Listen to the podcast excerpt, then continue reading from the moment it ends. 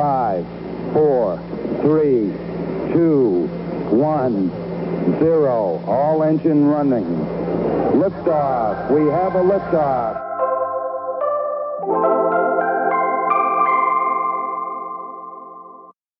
I think we're in business. Okay. Pills of Community, um, Mr. Phil LeCuyer is our guest today. It's, um, it's been a while since uh, we've I, we put out an episode, but I'm very happy to be back with a special guy. Um, he is a St. John's tutor, a retired tutor, um, and we connect over the summers. So, welcome, Phil. Thank you, Billy. We were just talking about uh, religion, um, and uh, you said that you started, I guess, back in bef- no sentience around then. Uh, you, I mean, you you were baptized Catholic, correct? That's correct. Yeah, and then your parents like Episcopalian.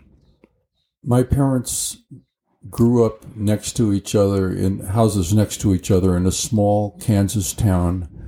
Uh, my father was French Canadian and Roman Catholic. My, Yeah. My mother uh, came from Scottish Irish people, and they were Congregationalist. And their marriage at the time in that town was regarded as a mixed marriage. Those were those were communities that normally didn't intermarry, and so they uh, they took a few years to work out what their practice would be. Right. They started in the Roman Catholic Church. I remember being in a Roman Catholic church with my mother. Uh, but there was a, to my memory, a comical episode when I was about three or four years old, which was the end of the Roman Catholic Church and the beginning of the Episcopal Church for my parents. And they, so they moved down the street to the Episcopal Church. And that's really where my upbringing took place from about age three or four on through when I left for school, Left for college. left for college. Good though. All right, so you stayed.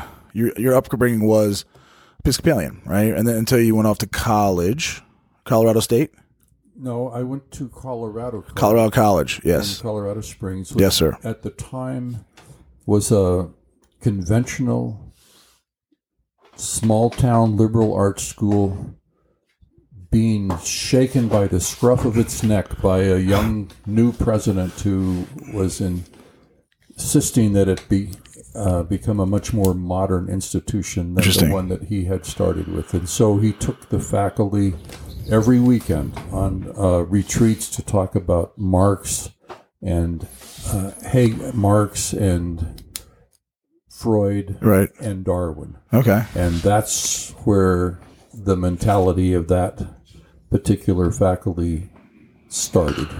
So the, the headmaster, the head of the school at the time, wanted to change the, He the was a, trajectory of the school a little bit. a wonderful man named Louis Benezet. Right. And there seems to be a connection between Colorado College and St. John's. Is that right? I think that there is. When St. Yeah. John's started uh, its expansion campus here in Santa Fe in 1964, the nearest uh, the nearest institution that I guess you could say was on somewhat the same project was Colorado College, and that's how I found out about St. John's. Uh, I didn't know.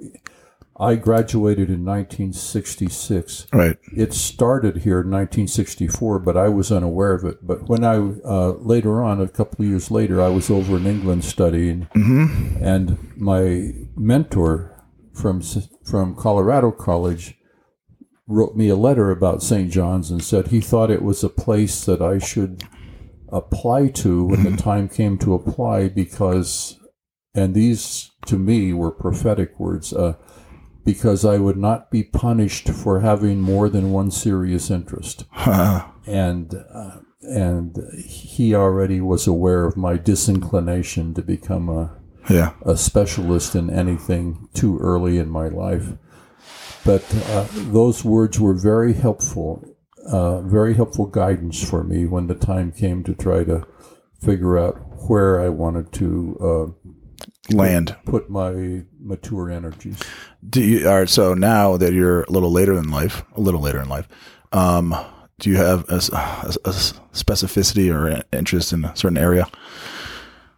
You know, it's it's interesting. I uh, when I applied to St. John's, and this would be back in 1970, 71, yeah. and I started here in Santa Fe in 1972. Mm-hmm. I remember that my application had uh, an essay in it that I had written mm-hmm. on uh, Hamlet and Ophelia. Mm-hmm. It had a, a long, detailed piece in it that I had written about irrational numbers, about mm-hmm. number theory. What are irrational numbers? Why why do they occur? It had a dozen poems in it that I had written. And I think there was, and it had also, now I remember, yeah, it had also uh, an essay that I had written on the structure of the genetic code. Mm-hmm and I have not been able to narrow it down since then. I started with those interests, and mm-hmm. all of those things are still of interest to me. I think I've gained some ground. I think I've made some advances on those interests, but that's a fair that's a fair sample of the uh, problem that I've had in my life, which is it's not a problem. It's really a, a wonderful experience to have more than one serious interest. Yeah, those fields.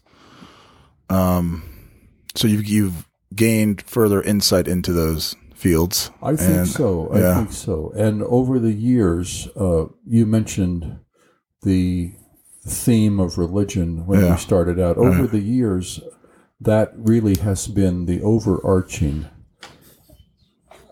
uh, the overarching coherence of all of those things. How how do they all fit together into a whole, or at least a, co- a coherent consciousness? And the and religion would be the whole. All those things can be found in religion. Are you saying?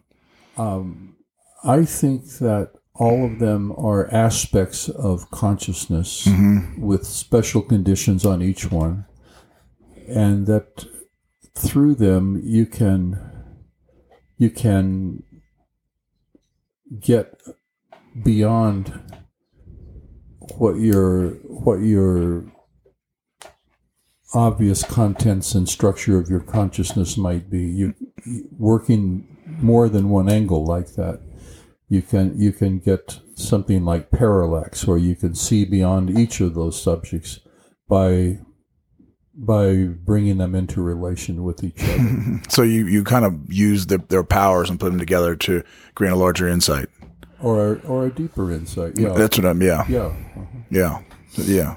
You allow for them to like sort of to team up to better understand. Successful or not, that's my strategy. Yeah, yeah, no, it makes sense. Is to not not be uh, imprisoned, if I could use a more yeah. dramatic word than than uh, often is used, not to be imprisoned in any one specialty or any particular uh, lexicon, if I could put it that way, yeah. any particular set of terms. Yeah. Um, makes sense. And then that's sort of the the St. John's essence. One, one of the really interesting moments in my life, I was, I was, after I finished my studies in England, I was working in a bookstore in Germany, mm-hmm. and a person came in one afternoon to the bookstore and said, "There's a busload of school teachers that are going to go on a, a month-long expedition." To Prague. This was in the spring of 1968 during the what was called the Prague Spring. There was a, the first liberalization of the Soviet, of the Soviet uh, oppression mm-hmm. in, in mm-hmm. Czechoslovakia. Mm-hmm. Right. There's, there's somebody pulled out at the last minute. Does anybody want to go? I think it cost forty dollars, and so I walked out for the, the, trip.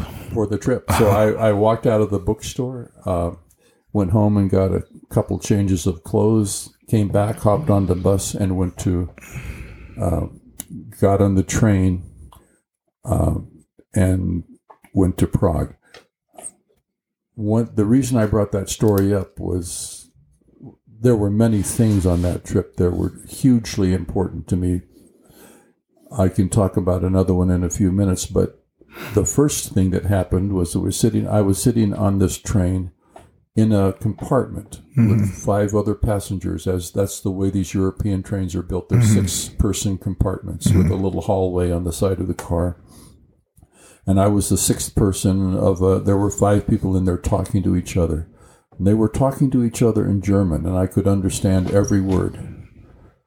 And right when we crossed the border into Czechoslovakia, seamlessly, and as it seemed to me, in the middle of a sentence, they switched into Czech and they were speaking to each other in Czech. And, uh, and from one second to the next, I could understand nothing. Uh, they were having the same conversation. You couldn't tell by looking at their Right. faces or listening to their tone of voice that, that anything major had changed for them, but they had switched languages on a, on, on a dime.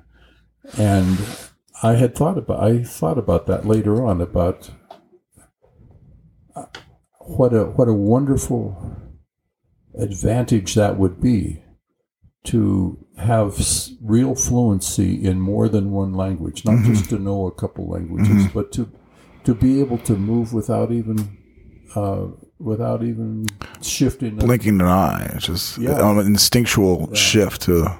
But the other, uh, as long as I'm talking about that uh, little trip, which again is 1968, I was 24 years old.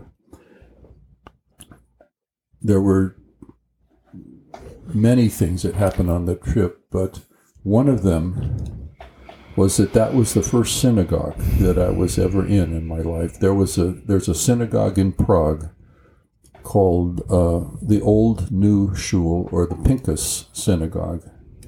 And it had been spared by the Nazis. It had been preserved by the Nazis uh, because they wanted to make a museum of it, uh, of a people that didn't exist anymore. They envisioned after after the Second World War that there wouldn't be any more Yeah. Jews, and and so the synagogue was there in perfect condition.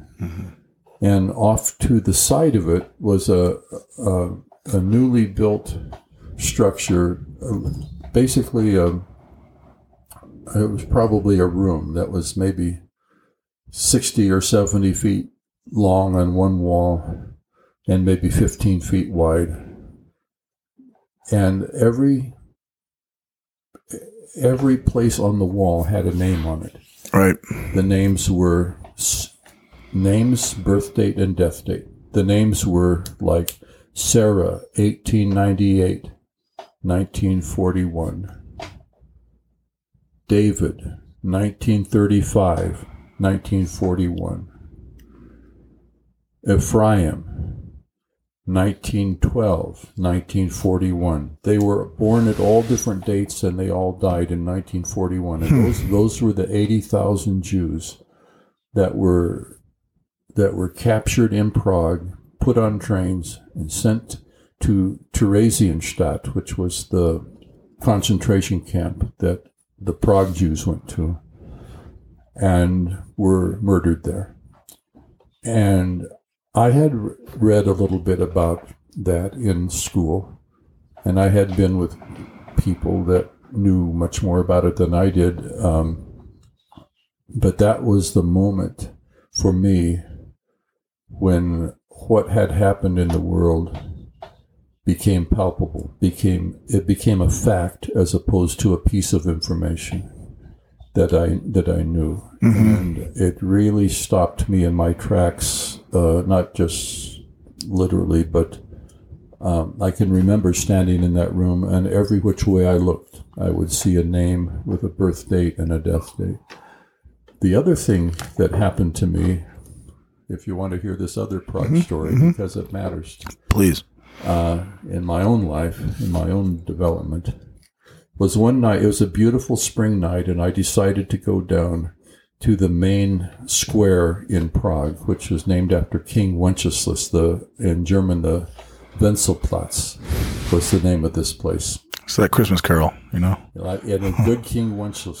Yes, that was that one. It was one of my favorite Christmas carols growing up. The the the melody of it is and, Powerful. And the main the main uh, square in Prague is named after Mm-hmm. him. So I, I go I went down there and I saw this line of people, four abreast, and the line stretched for hundreds and hundreds of yards. There were four, four, four, four for hundreds of yards. And so I thought, well, I'll go up to the beginning of this line and see what they're all lined up for. And what they were all lined up for was they were receiving uh, a newspaper, uh, one piece of newsprint, just just like uh your local paper, but only only one page of, page of newsprint folded together. So there were four pages. This was the first newspaper that they had ever received in their lifetimes that wasn't published by the government. This was an independent source of news, and they were desperate to hear it written by one of their own. Written by somebody who didn't who wasn't telling them what the government wanted them to hear. Yeah. and so that was i i i, I appreciated the freedom of the press from that moment on. I had never thought about it much before because we have newspapers in a very uh, we don't even think about it. Uh, so i I was struck by that, and I thought, well, you know, I'm going to go down to one of these wine cellars, and I'm just going to go down and have a glass of wine. And it was a literally a wine cellar. It was down below the level of the street. So Right. I, I went down and I found I found one, and I um, walked through the gateway, and I climbed down the steps. I would say eight or ten steps down to the cellar level Yeah. And uh, it was full of people and full of excitement. And as soon as I appeared in the doorway, the place was completely silent, completely silent. You could hear a pin drop. Yeah. And then one by one, every person in that room came up and embraced me and kissed me on the cheeks. And I had no idea what was going on. And finally, uh, there were about 150, 170 people in that room. And finally, one of the men who came up and embraced me um, and kissed my cheeks said something in English. And so that was the. So I asked him, I said, What's going on?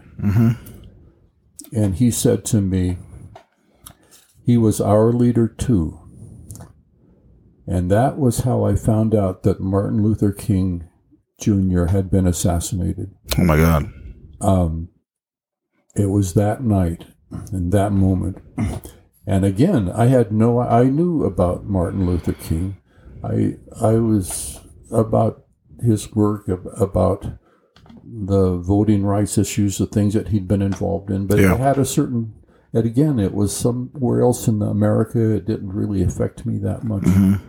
But after that moment, and I realized how hugely, hugely important he was, not just to us in America, but to people all through the Soviet bloc Mm-hmm.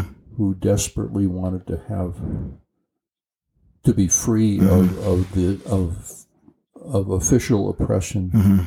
And so those were several turning points that happened to me on that three three week trip to Prague. How did they know? How did? So you came down the stairs into the wine cellar, right? And was it anyone who came? Did they know you were? They, they knew you were American somehow.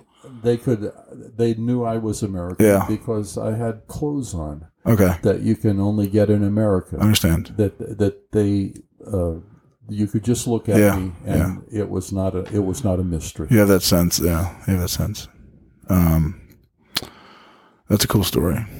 I won't tell you any more How- Prague, how Prague long- stories, but there are many more. So when you're in Prague, the folks there um, must have been uh, yeah, rejoicing or enjoy that they're They were they their were first taste of freedom. they were exhilarated. Hmm. But every conversation I had with somebody in Prague with a with a Czech person, Mm-hmm. during that conversation, even we were outside, we're inside, wherever we were, every few moments that person would look over his or her shoulder Yeah. to make sure that nobody was listening to us. That, and that was a habit that they all Right. had from from before the liberalization. Uh, there were many people that told me we have never been able to speak like this before, but they weren't quite used to it. They weren't really sure that nobody was listening and that they wouldn't be t- Get, haul- get in in. trouble. Yeah.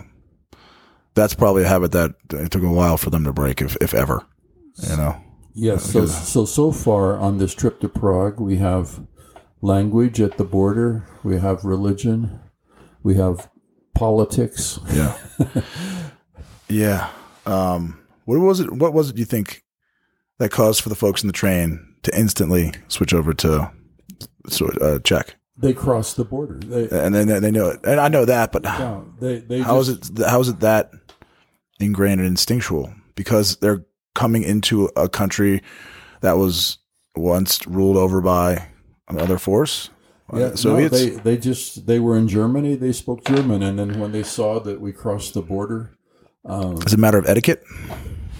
I you know I don't know. It was so unself conscious. It it just happened. Uh, um, it, it happened without any sense of adjustment. I understand. Yeah, And it's like in, here in the states, you go from state to state, and well, I'll speak uh, uh, English, um, and uh, that's always think about the United States. It's like we're going all these different. Every state has its own sort of identity in a way. There's nuances to every state, but we all speak the same language. And over, there you can see it a little bit in America. My my wife is from uh, Manhattan, from New York City. right, And when we're here in Santa Fe, um, she, she when the words come up, she says water and chocolate, and um, and when we're in New York together, without her, without any Yeah, yeah. any,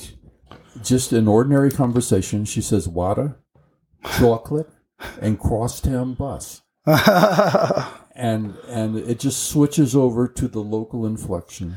that that that's the, that's probably the same effect. It, I think it is, except it was much more dramatic. Yeah. not just go from a change in pronunciation, but to a change in which language you're speaking. My dad said one time that Billy, you talk differently around different people. I was like, yeah. And I thought about at the time, I thought that was like a bad thing, you know. But I think it's almost a, a sign of empathy. It's like I'm gonna be one of you, That's right. you know. Yeah. I wanna, I wanna fit. I wanna, yeah. I, I, I, want, I, I want to talk in a way that you can hear me. that I can be embraced because, uh, you know, I like, I like you, and uh, it's like walking to somebody's house and like taking off your shoes as a sign of, of respect or whatever. Because now you're, it's house house rules, you know. Cool. So, um, when you that synagogue in Prague, um, and then I guess take us from there. You're, you're studying in England, right? At Oxford. I studied at Oxford for Yeah. for three more years after my undergraduate work in in America. Um, and then they point you towards St. John's. Then I went to Germany. Uh, there was I almost stayed in Germany. It was um, it was a very interesting place for me to be. Yeah. and, and I had gotten to the point where I was was uh, as fluent in German as in English. And uh, one day, I actually I was driving down the road from where I lived in Germany to uh, in Göttingen to uh, s- southern Germany to Freiburg uh, to meet my mentor from Colorado College, Glenn Gray, who was over there working with Heidegger. and on the way down there, I I was a passenger in a convertible, an Alfa Romeo convertible that was being driven by a friend of mine from Oxford. Mm-hmm. He'd come by Göttingen, picked me up, and we were driving faster than I had ever driven in my life. I remember looking one time at the speedometer and seeing that we were going 112 miles an hour at one point, Top down. Top down, and uh, so I I was just holding on for dear life. But then we got into the Black Forest, and he's going around these hairpin curves, not that fast, but pretty fast, and boom, it's uh, he.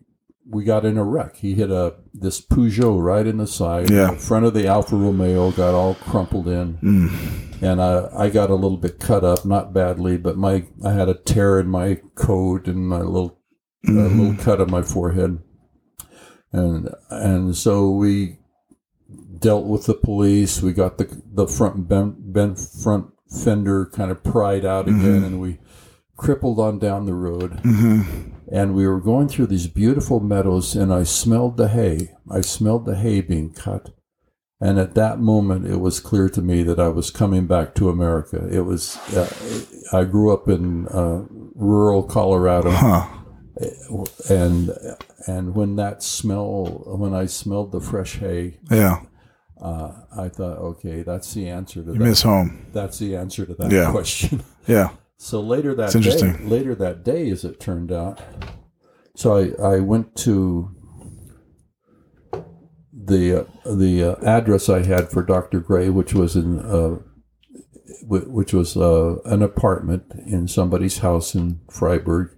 I went and knocked on the door, and I introduced myself in German to this woman who came to the door and said, "Yeah, ich suche Herr Professor Dr.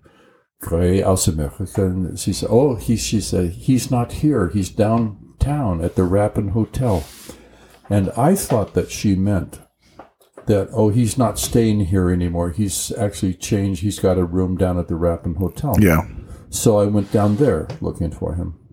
So I walked into the desk of the Rappen Hotel, the front desk, and I said the same thing, you know, suche Herr Professor Dr. Gray, and so on and so forth. And, and the man looked at me, and I must have looked like a Rasputin with my torn coat and my, mm-hmm. my mm-hmm. uh, I was pretty ragged shape. Mm-hmm. But he looked at me, and he came out from behind the desk, and he took me by the arm, down this one corridor, down another corridor, through a door at the end, and put and injected me into this room.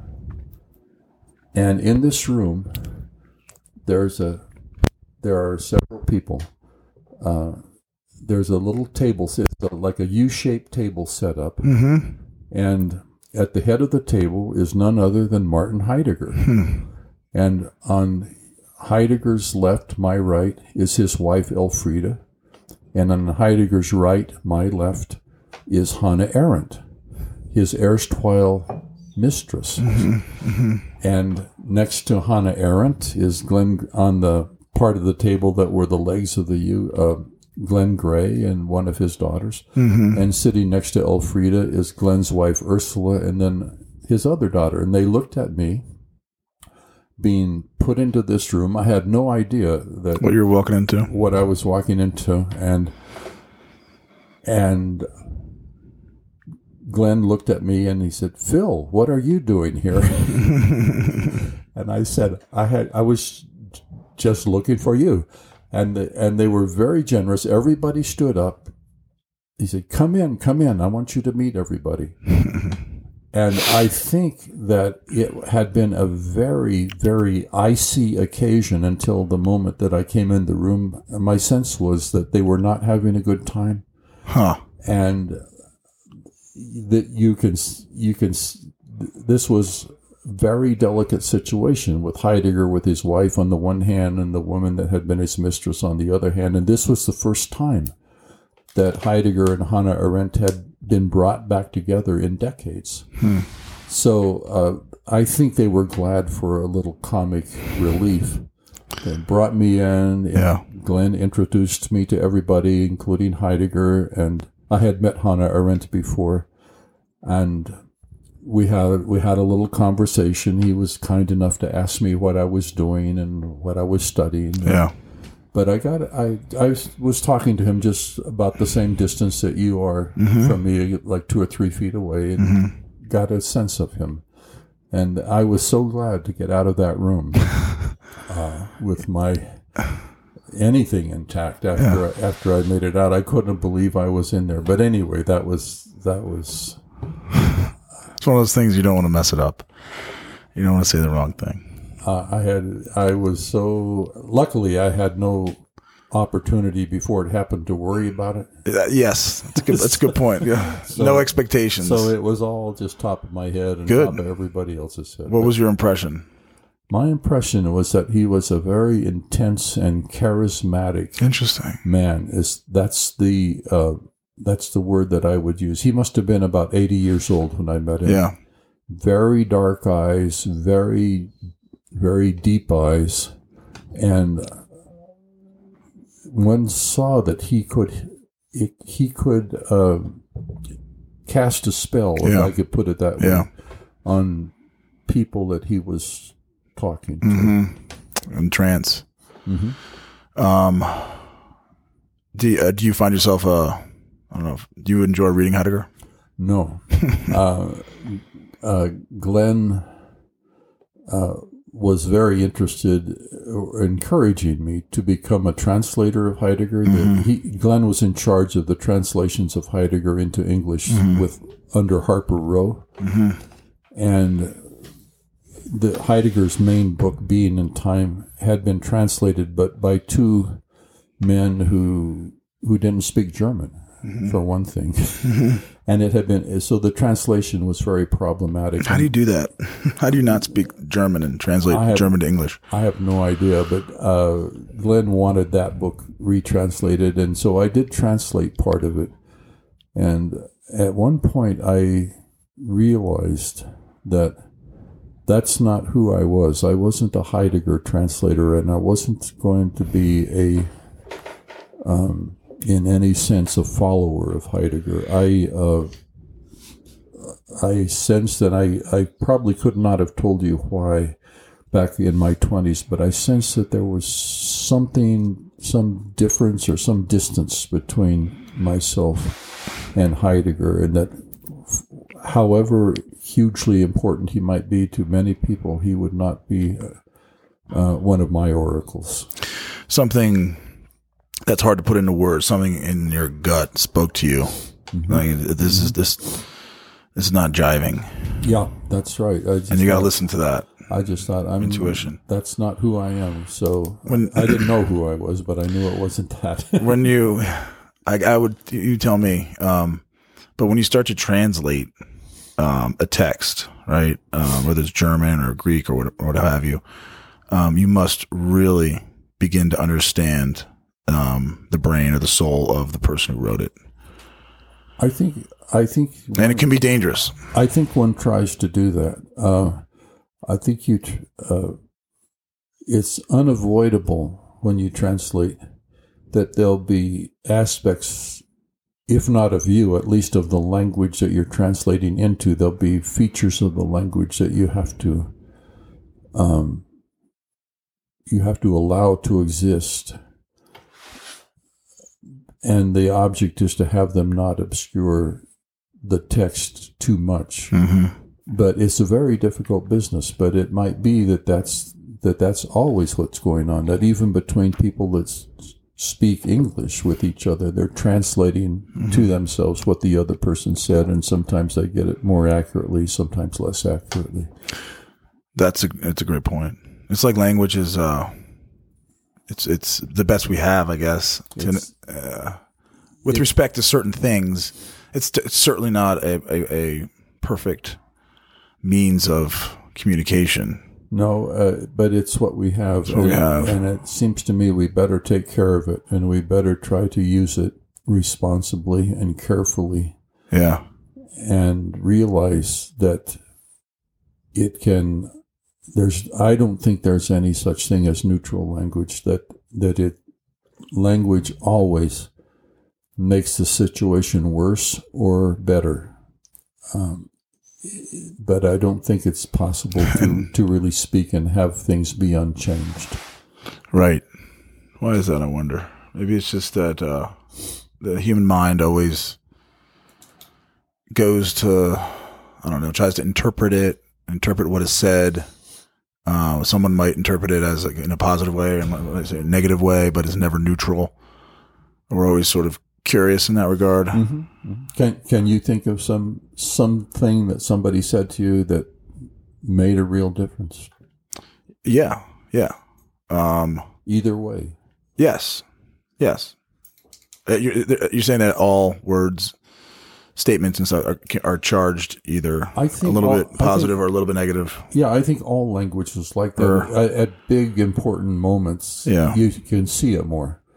But it's like those people that measure You have, earthquakes. you have You- feelings. yeah, you say, look, there at times there are big earthquakes, but they're all there's these little little earthquakes that are going on all the time. Uh, every moment, there's the earth, the surface of the earth is Yeah, moving. is vibrating. Yeah, But we don't pick that up normally yeah, unless you are an architect uh, building a building Yeah. that has to sit on those foundations. You don't worry about it too much, but. Um, and then a big earthquake happens, and people think, "Oh, well, it wasn't an earthquake, and now it is." But in actual fact, it's going on all the time. So there's uh, there's never there's never nothing going on. There's nothing, no, Never never, nothing going on. Yes, I think I would sign on to that. It's everything's dynamic. Um, it's like the uh, can't step in the same river twice. Um, her, uh, no, uh, Heraclitus, right? That's right. yeah. That's right. So talk to me about um religion. So when when was it that you're like you're Episcopalian and uh, was it when you were in Prague when you saw that synagogue? Did that light something in you? I was like, I Yeah. want to convert, perhaps to no, I would, Judaism. I wouldn't have known it at the time how important that experience was going to be. yeah, Um, I was 24 years old. Um, it took it, it took um, going from that time in my life to when I became a convert to the Jewish tradition, uh, to Judaism. It um, took 21 more years. Um, the the first lecture that I gave at St. John's College in 1975 was on the Gospel of John, on the in the first 12 verses of the 20th, 20th chapter, which is an account of the resurrection. And one of the strange results of that lecture, I think I had some insights into how that passage was written. And one of the strange insights I had was because I could see how it was written, how it was made, as it as it were, where it came from. It's over time ceased to be compelling for me, um, and that I I um, I think what I have always been looking for is is language that a human being could not have made up. Language that a human being might have spoken, but could not have come from human faculties. And one of the first poems I wrote, uh, the first words in it are, Lord, I would stand at such a door. There's a part in the Gospels where it says, knock and it shall be opened to you. And it was on that. And the, But the way the poem ended up was uh, with the lines, Dimly in a childhood scene there were dry lips murmuring a distant tale to lull my sense away. How a stone struck absurd babbles forth an unfamiliar word. Um, that obviously that is uh, an allusion to that passage in the 17th chapter of Exodus where Moses strikes a stone and water comes out of it. And that, even at that early time in my life, I must have been about 28 when I wrote that, and not yet really realizing where I would be going. But even at that time, I think that what I was hoping to find at some point was something like water coming out of a rock was was language coming out of a human being that a human being could not have made up. Mm-hmm. And and that's another way of saying that is prophecy instead of wisdom. Mm-hmm. Uh, I'm not against human wisdom. I'm, I've, I've spent my life studying these books of human wisdom. But there's another way of speech that I think is beyond wisdom. That we don't have access to as human beings. We can we can hear it, and we can know that it has a source that's not a merely human source.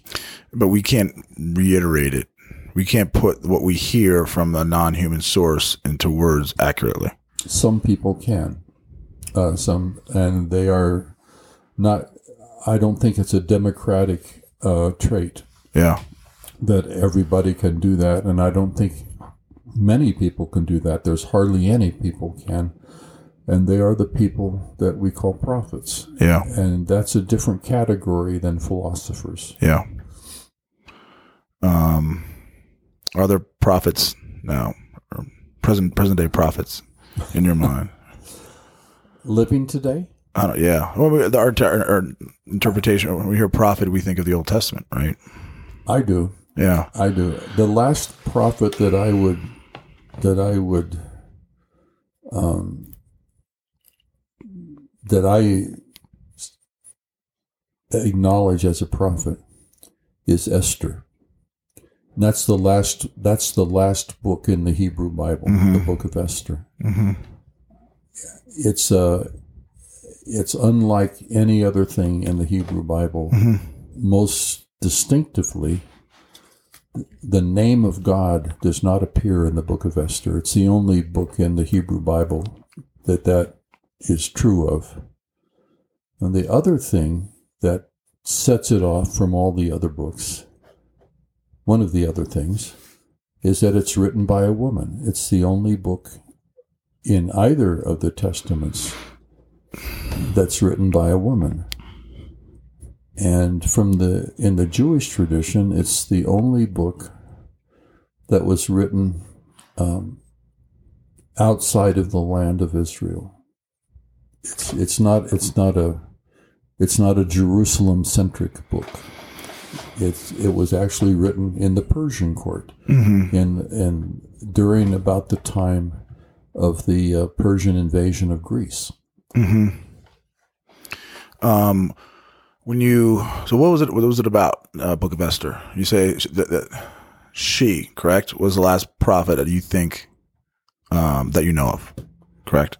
that in in my little repertory of uh, things I'm acquainted with, I would say she's the last one. Yeah. What What about her writings? And uh, just to give a little more credibility to my my personal opinions, uh, it it was clear in the rabbinical discussion uh, recorded in the Talmud that when Esther was accepted into the Jewish canon, the canon of the of the Old Testament, uh, that it was accepted with the understanding that there would be no more additions. This was the last book. This was the final book.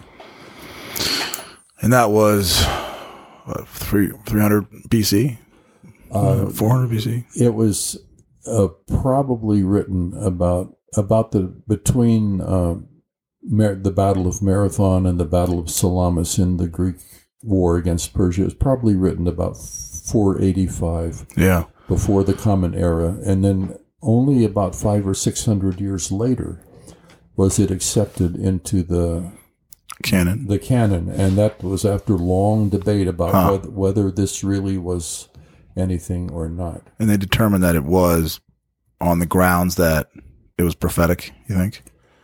Yeah, they, uh, that Esther became. There's a list of all of the prophets, and then there's seven women prophets, and Yeah. she's the 7th But she's the only one that actually wrote a book.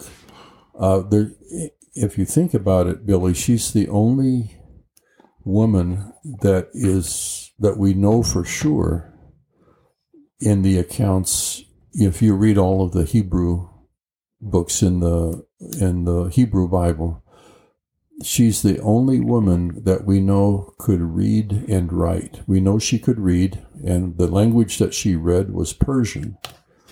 And we know she could write because at the end of the book it says she wrote this book.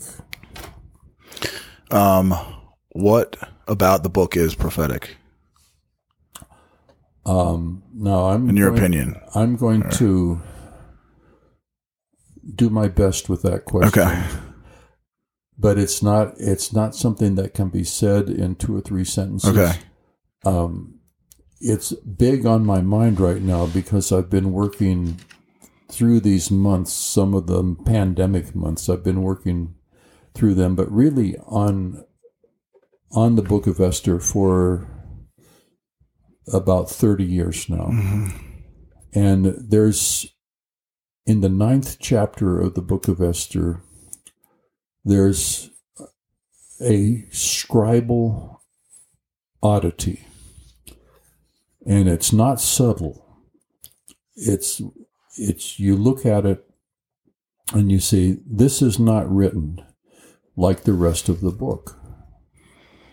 And it's always been that way. Uh, it's even commented on in the Talmud, which was about three or four hundred ACE after you know after the Common Era. Um, th- those scribal oddities are are mentioned, but no one has ever known what they meant. But I think that we know now what they mean, and it's astonishing what they mean. Um, but rather than me trying to say it in in a conversational way, I'll, I'll take this opportunity to to uh, mention at least uh, that I'm in fact going to give a lecture on this very question on July 28th at the Cool. At the college and if you don't happen to be at the college and are interested in this lecture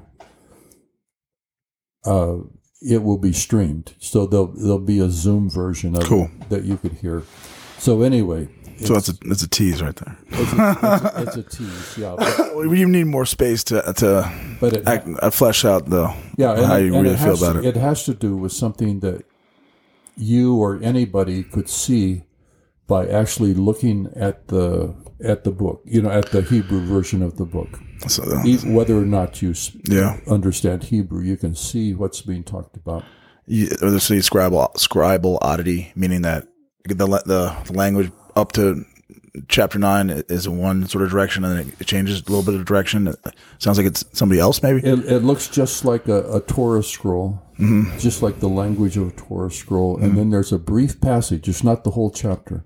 There's a brief passage um, that is written in a very different way, and then it resumes the the, ori- the original ways. Then it resumes the normal way of writing, and it's a it's just a list of names. They're Persian names, and then in those names three of the letters are tiny, tiny little letters relative to the rest of it.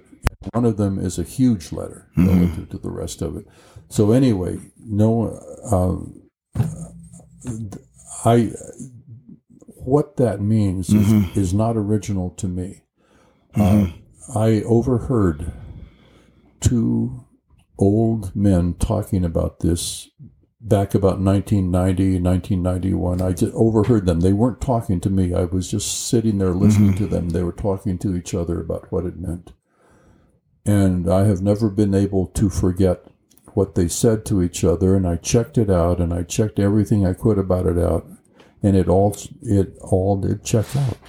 And, um, so anyway, uh, that's, I've been thinking about it ever since then about whether I could walk away from it or not. And in my particular case, it turns out I can't. And some people do, some people don't. Interesting. Stuck with you.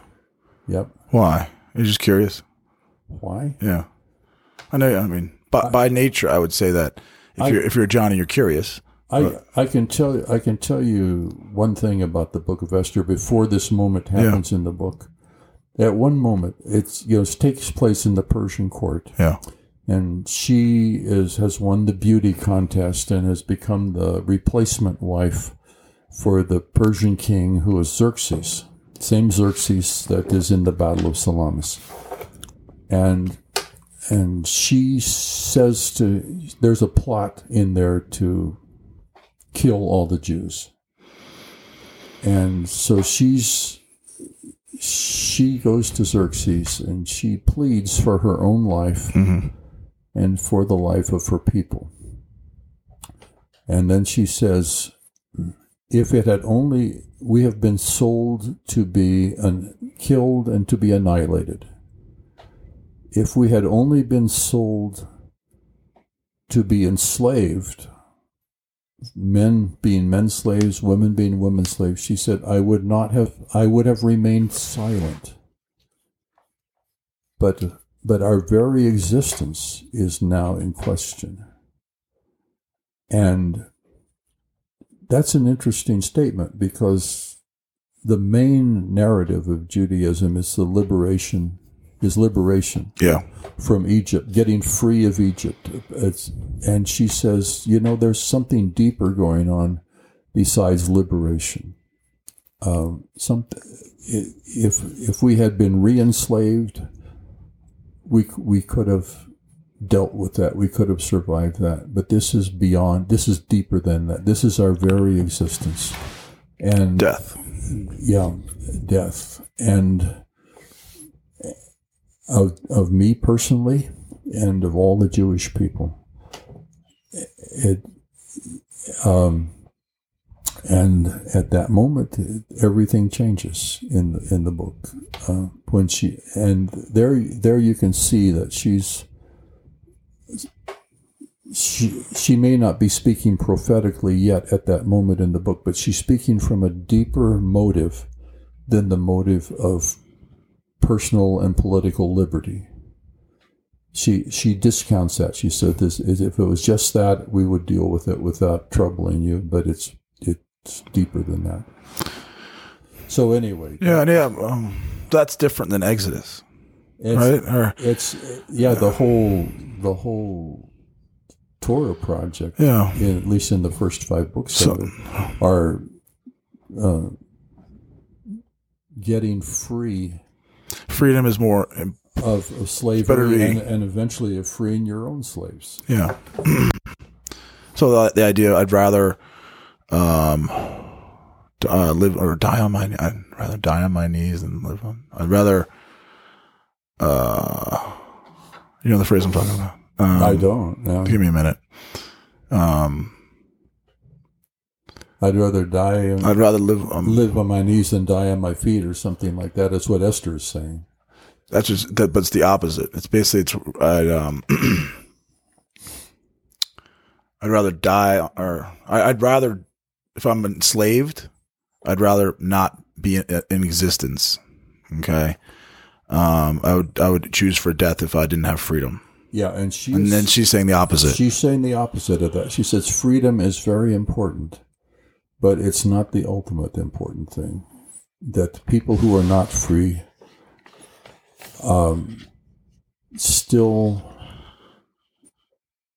deeply desire to exist. Even, Yeah. Even if they're not free.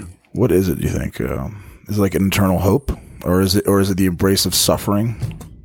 I I don't think it's anything that we can easily say. I, I don't think it translates into a psychological motive where we could we could move it in and say, well, you know, there's certain psychological things that everybody or almost everybody has in common. I'm not sure that it's expressible in any other way than simply I exist and I want to exist. Mm-hmm. And it's um, it's almost a spiritual. It it, go, it goes beyond maybe reason. It's a it it does I think it's a or it goes beyond logic Yeah, reason in that sense yeah, and enters into what I guess in modern times they would call it's um, it's it's not it moves from the from essential language to existential language. I understand. It that the existential question becomes the deeper question. Is it something that you can only um, experience by experiencing that circumstance of slavery? or the threat, the threat to one's existence. Do you It's- think- it seems like it doesn't come up until your existence is threatened? You, how how come uh, the folks of is, do you think that is the way that was Esther aware of the stories of Exodus? I would have to say yes, although Yeah. although there's no allusion to them uh, in the Book of Esther as such, except the book translates a couple Persian words into Hebrew words. Yeah. One example would be, and, and it does this twice. It does this in the third chapter and again back in the ninth or tenth chapter. It's talking about um, the word for dice or or a lot that you cast, Mm-hmm. and the word is pur. The Persian word is p u r pur, and um, and the text says pur hu hagoral uh, pur. That is means goral in Hebrew. And Goral is the lot that was cast on the on Yom Kippur to distinguish the scapegoat from the sacrificial goat, from it to distinguish one destiny from another destiny. Uh, that turns out to be the word pur turns out to be the word of the holiday that's based on the Book of Esther, which is Purim and it just it's uh, it's a very odd and very unusual holiday. Uh, it's the last one in the Hebrew calendar, starting from Exodus, going starting from Passover, going around back to Passover. But anyway, uh, there are two or three words like that that are translated to exact meanings in the in the first five books of the Torah, and so you'd so you'd have to say on the basis of that, yes, that the the Esther that wrote this book was was very precisely aware of those books, but it's not. But the narrative is a different kind of. It's a different narrative. It doesn't take place going to Israel. It takes place after being having been in Israel and then being pushed out into the rest of the world. Do you think that context of seeing um, the Jews enslaved in Egypt and getting their freedom, you know, the line that I was thinking of is I'd rather um, die on my feet than live on my knees, Mm-hmm. you know? Um, do you think that context, I don't know if the word influenced her. Do you think she, okay, I think she had some sort of rapture that, or something spoke to her and, uh, was outside of her logic or reason that allowed her to profess that, um, hey, existence is supreme. I think so, and I, I think that um, that that moment isn't yet the prophetic moment in Esther. I Yeah. think the, the prophetic moment is later on, where those Okay. where there's that scribal uh, Small, big, small. scribal unconformity Mm-hmm. and what what is actually going on there. Yeah. but uh, but it's a different sense of of what the what you might call the substance of prophecy or the subject matter of prophecy Mm-hmm. is. It's uh, it's no longer justice, although Yeah. although that's although Human that- justice. although that's not irrelevant. It's not irrelevant in the Book of Esther, but it's also not the ultimate thing. Human justice, you mean? Yes By law. or even even uh, traditional Jewish justice, you know, living in accordance with the law. But that's no longer it's that's still important. It's not the most important thing. All right. Uh, interesting idea. Um, so I read a uh, interview with you on the Johnny Chair, which is like I don't know if it's still around, but I guess it's the St. John's maybe newspaper or, or forum, you know.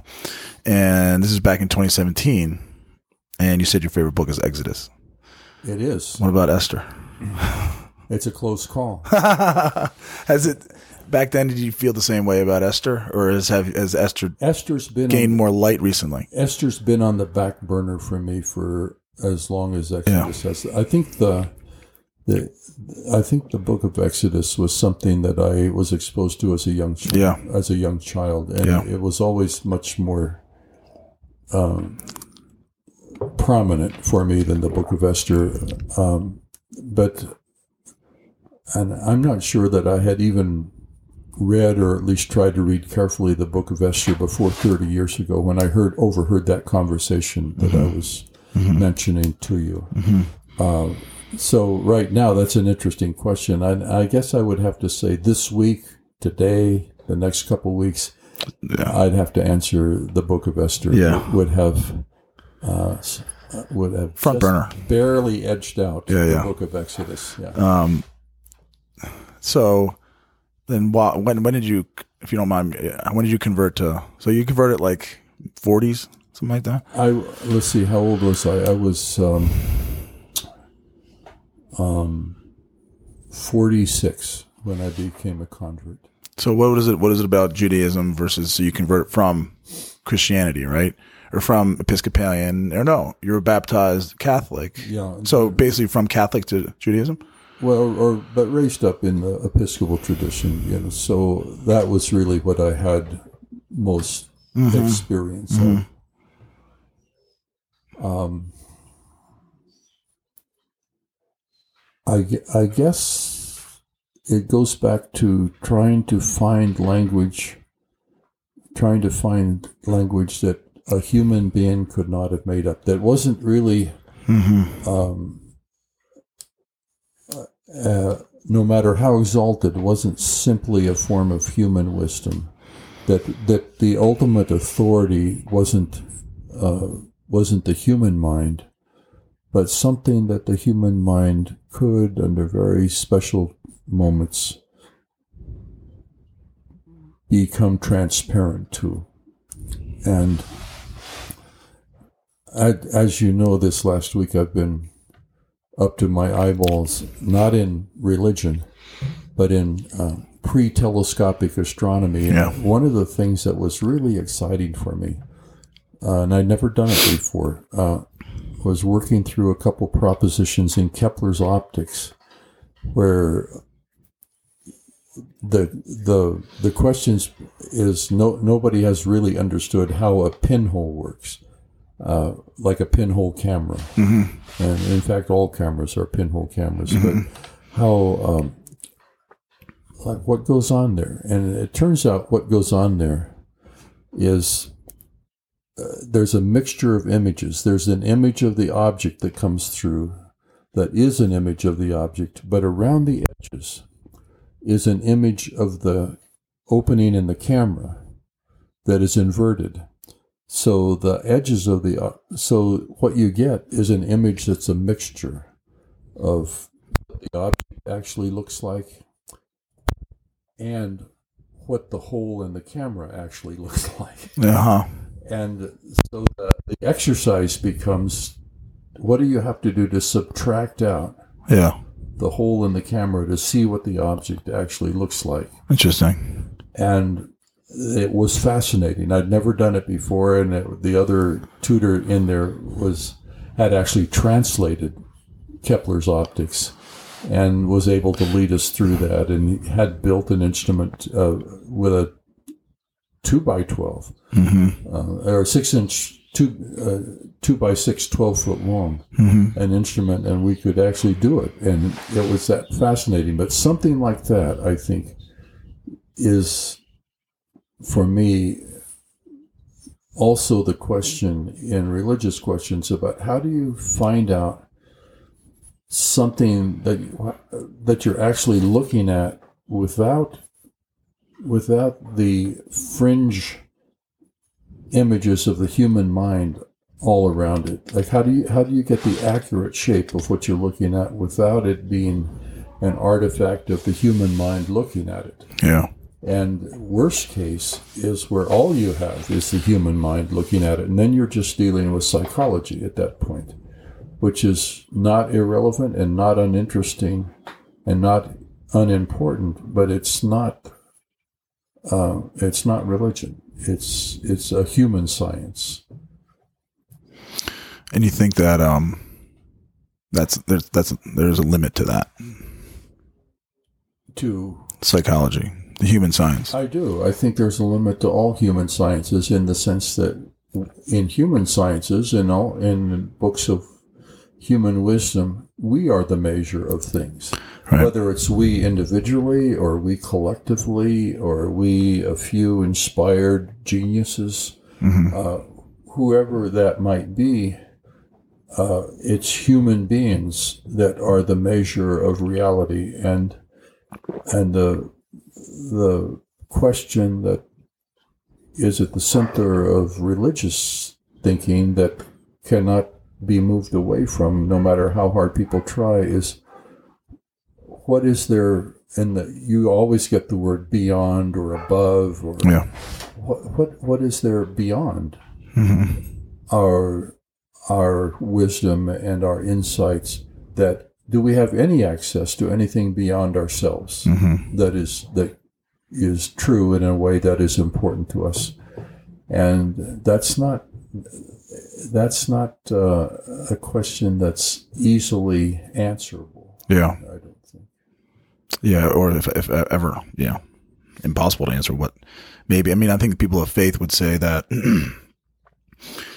we as philosophers um, like to ask the question why, and, and it's a train of whys, right?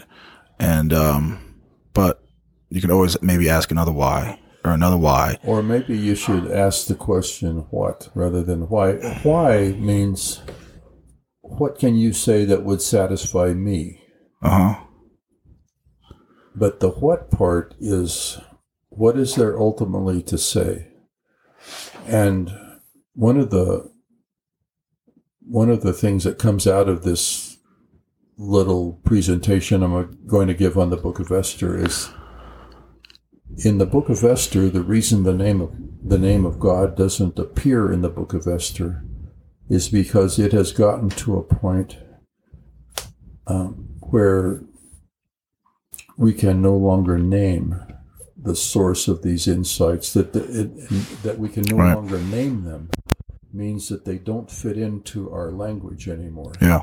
they don't you can't say it's this or that and and this or that has part of the meaning of it has to do with what other meanings are in the language what structure is in the language um, so the reason that name doesn't occur in the book of esther is because it's no longer possible to say it without saying it in vain if I could put it that way. And, Yeah. and that that's a part of the Jewish tradition that the, that uh, you, you simply don't ever say that name.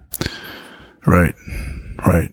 Um, it can it, it can be said, and it would be said in vain.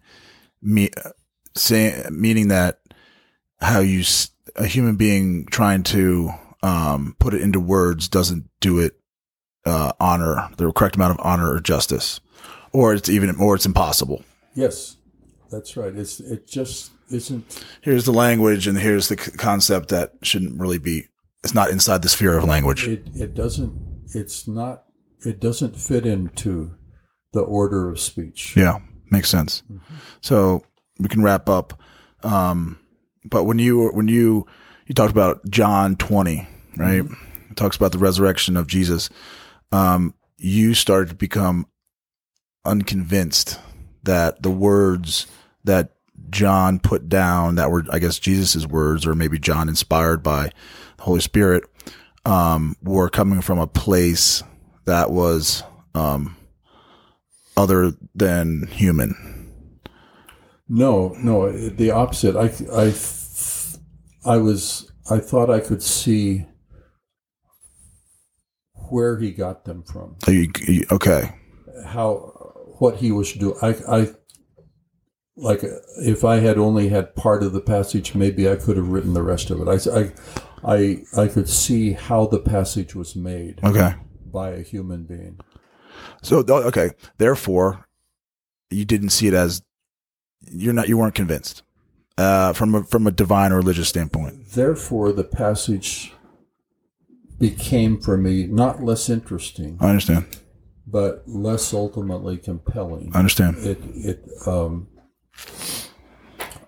it's still a deeply interesting passage to me, uh, I, and a, an extremely important passage. But it's it's it doesn't finally have, for lack of a better word, that hardness in it Yeah. uh, like water from a stone. There's no stone hmm that the water's from. It's just water that came from other water. I understand.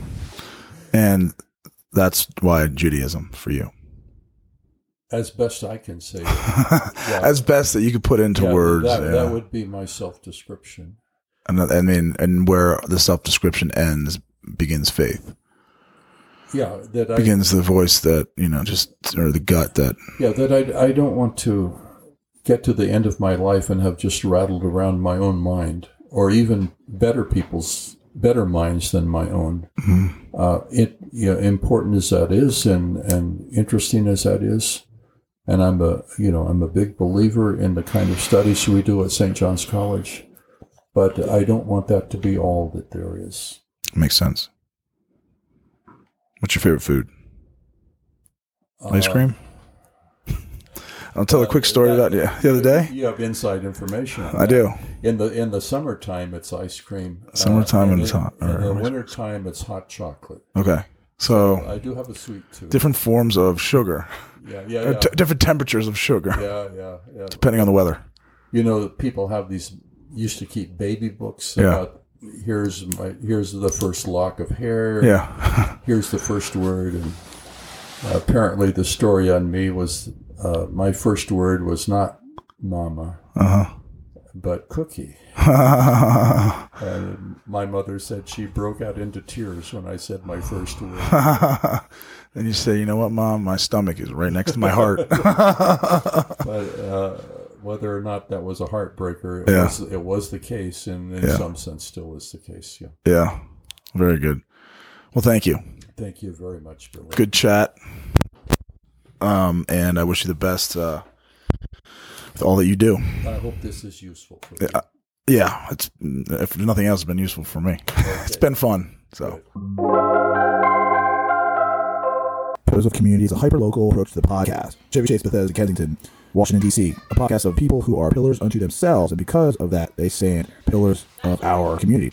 It begins by being your best self, your best pillar. Then, just like that, magically, whether you know it or not, the community will feel your effect. These people are pillars of community. Be a pillar.